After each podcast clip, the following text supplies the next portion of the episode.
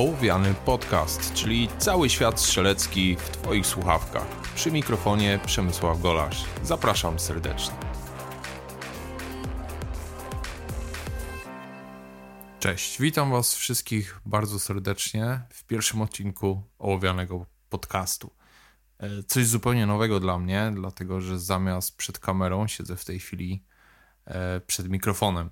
Jest to zdecydowanie trochę łatwiejsze, ponieważ nie trzeba ładnie wyglądać. Można siedzieć z kubkiem kawy rozczochranym i nie ma żadnego problemu. Ale skąd pomysł w ogóle na to, żeby zacząć nagrywać dla Was podcast? E, przede wszystkim dlatego, że wbrew pozorom znacznie bliżej, ze względu na swoją przeszłość, jest mi do świata muzyki niż do świata wideo. Także czuję się tutaj w miarę swobodnie. Natomiast będziemy poruszać wiele tematów i mam nadzieję, że te tematy jakoś przypadną Wam do gustu. Nie będą to tylko tematy treningowe, ale będę chciał także poruszyć tematy ogólnostrzeleckie, nasze problemy, jakieś wywiady na pewno się pojawią, kiedy uda mi się skompletować do końca sprzęt. Tak naprawdę to, co z tego wyjdzie, w dużej mierze zależy też od Was. Liczę na Wasze wsparcie, na pomoc w prowadzeniu tej audycji, tak, żeby wszystkim się podobała i żebyśmy wreszcie mieli jakieś swoje kolejne medium.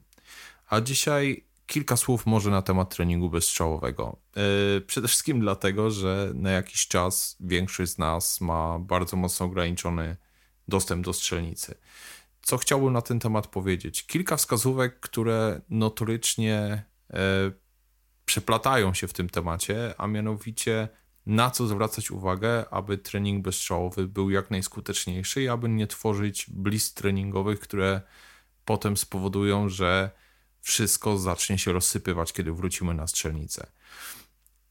Z najczęstszych błędów, które są popełniane podczas treningu bezstrzałowego, mógłbym wymienić w zasadzie dwa. Jednym z nich jest niedostatecznie mocne trzymanie pistoletu. Po prostu łatwiej jest nam trenować, kiedy trzymamy ten pistolet swobodniej. Łatwiej uzyskać odpowiednią szybkość. I musimy o tym pamiętać, że podczas treningu bezstrzałowego pistolet należy trzymać tak samo mocno, jak podczas strzelania z użyciem amunicji na strzelnicy. Jeżeli końcówki naszych palców nie są białe i krew nie odpłynęła spod paznokci, to znaczy, że robisz coś źle i będziesz miał poważny problem, kiedy wrócisz na strzelnicę. Druga sprawa to właśnie to ściganie się. E, ściganie się z timerem, kiedy nie mamy huku, nie mamy odrzutu, nabieramy znacznie większej pewności siebie i osiągamy czasy, których potem, które nie bardzo pokrywają się z tym, co jesteśmy w stanie wykonać na strzelnicy. A trening bezstrzałowy przecież nie ma być celem samym w sobie. Ma rozwijać nasze umiejętności strzeleckie i to właśnie dzięki temu treningowi mamy osiągać lepsze wyniki na strzelnicy. Dlatego starajmy się minimalnie utrudnić sobie ten trening bezstrzałowy. Jeżeli na przykład e, mamy odległość 10 metrów, powieśmy sobie tarczę na 13 metrach w odpowiedniej skali. Dzięki temu zachowamy ten taki balans realizmu, e, że będziemy w stanie mniej więcej osiągać zbliżone e, wyniki zarówno podczas treningu bezstrzałowego, jak i na strzelnicy. Drugim problemem, z którym stykamy się podczas treningów bezstrzałowych, e, jest to, że nie mamy potwierdzenia naszych strzałów na tarczy.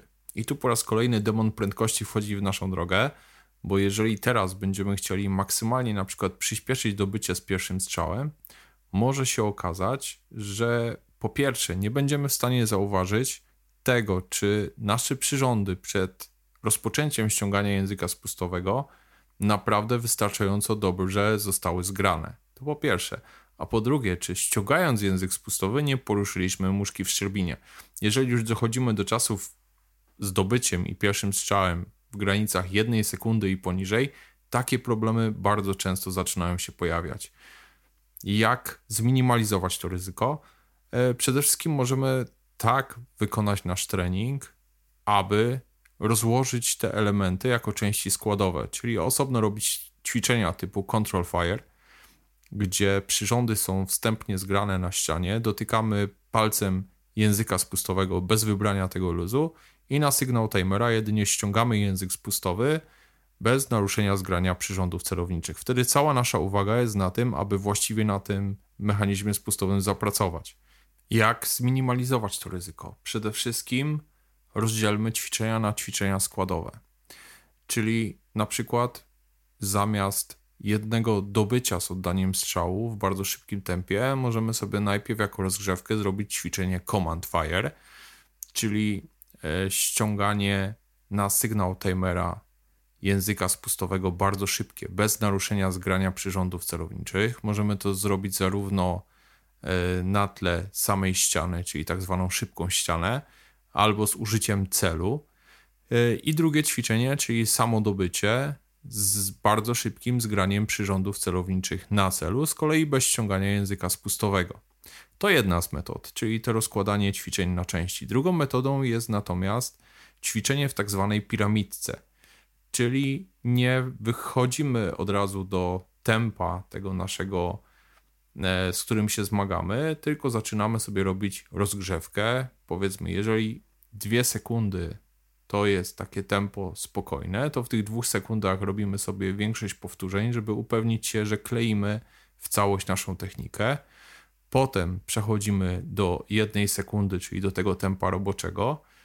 Potem próbujemy jeszcze trochę to wszystko ściąć, jeżeli w tym naszym tempie roboczym poczuliśmy się swobodnie.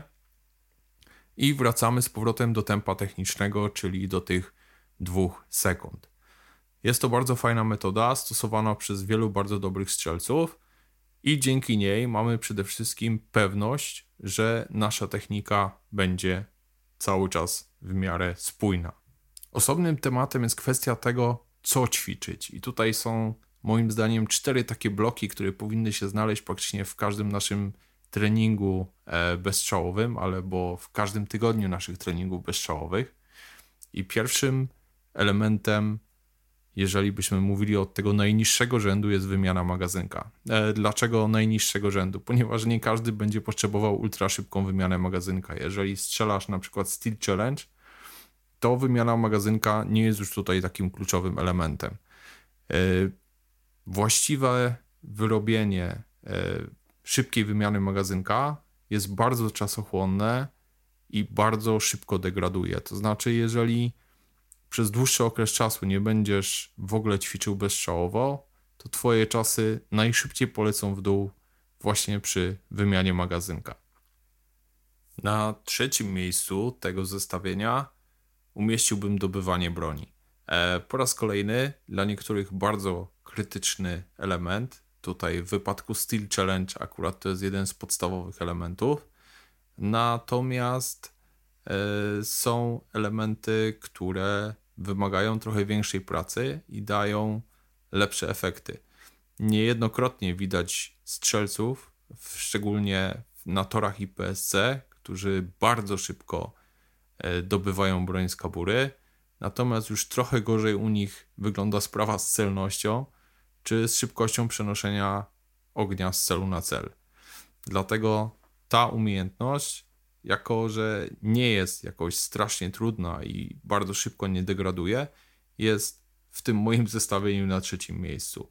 Na drugim miejscu, jak już się domyśliliście, jest oczywiście trening przenoszenia e, z celu na cel. Jest tutaj bardzo wiele ćwiczeń, które możemy zrobić. Jednym z moich ulubionych jest Hopkins, e, który Ben Stoeger opisał w jednej ze swoich książek. Z tego względu, że nie tylko uczymy się tutaj szybkości samej w sobie, ale też precyzji przenoszenia z celu na cel. I tutaj jest bardzo ważna rzecz, że by pamiętać o tym, że kiedy przenosimy pistolet, przyrządy celownicze z celu na cel, to żeby nie patrzeć na kolejny cel jako na całość, tylko za każdym razem szukać dokładnie punktów, które chcemy przenieść. Wtedy nie tylko nasza prędkość e, ulegnie przyspieszeniu, ale także precyzja tego przenoszenia z celu na cel. Będziemy po prostu szybsi i celniejsi. I ostatnim i najważniejszym, czyli na pierwszym miejscu elementem, który przynajmniej u mnie jest e, w, każdym, w każdej sesji treningu bezstrzałowego, jest ściąganie języka spustowego. I to zarówno ściąganie precyzyjne, jak i ściąganie szybkie. I nie mówię tutaj tylko o e, ściąganiu języka bez naruszenia przyrządów celowniczych oburącz, ale także każdą z rąk oddzielnie. To jest naprawdę ćwiczenie, które jest de facto kwintesencją e, strzelectwa pistoletowego i nie tylko, więc nic dziwnego, że powinno się znaleźć na pierwszym miejscu. Jak często i jak dużo ćwiczyć? E, to osobna kwestia. Przechodziłem przez ultramaratony, jeżeli chodzi o treningi bezczołowe, setki powtórzeń w wielu seriach. E, nabawiłem się przez to kilka kontuzji, niezliczoną ilość odcisków na dłoniach. E, natomiast powiem Wam szczerze, że w ostatnim czasie zdecydowanie przyszedłem na takie sesje 15-20 minutowe, maksymalnie do pół godziny.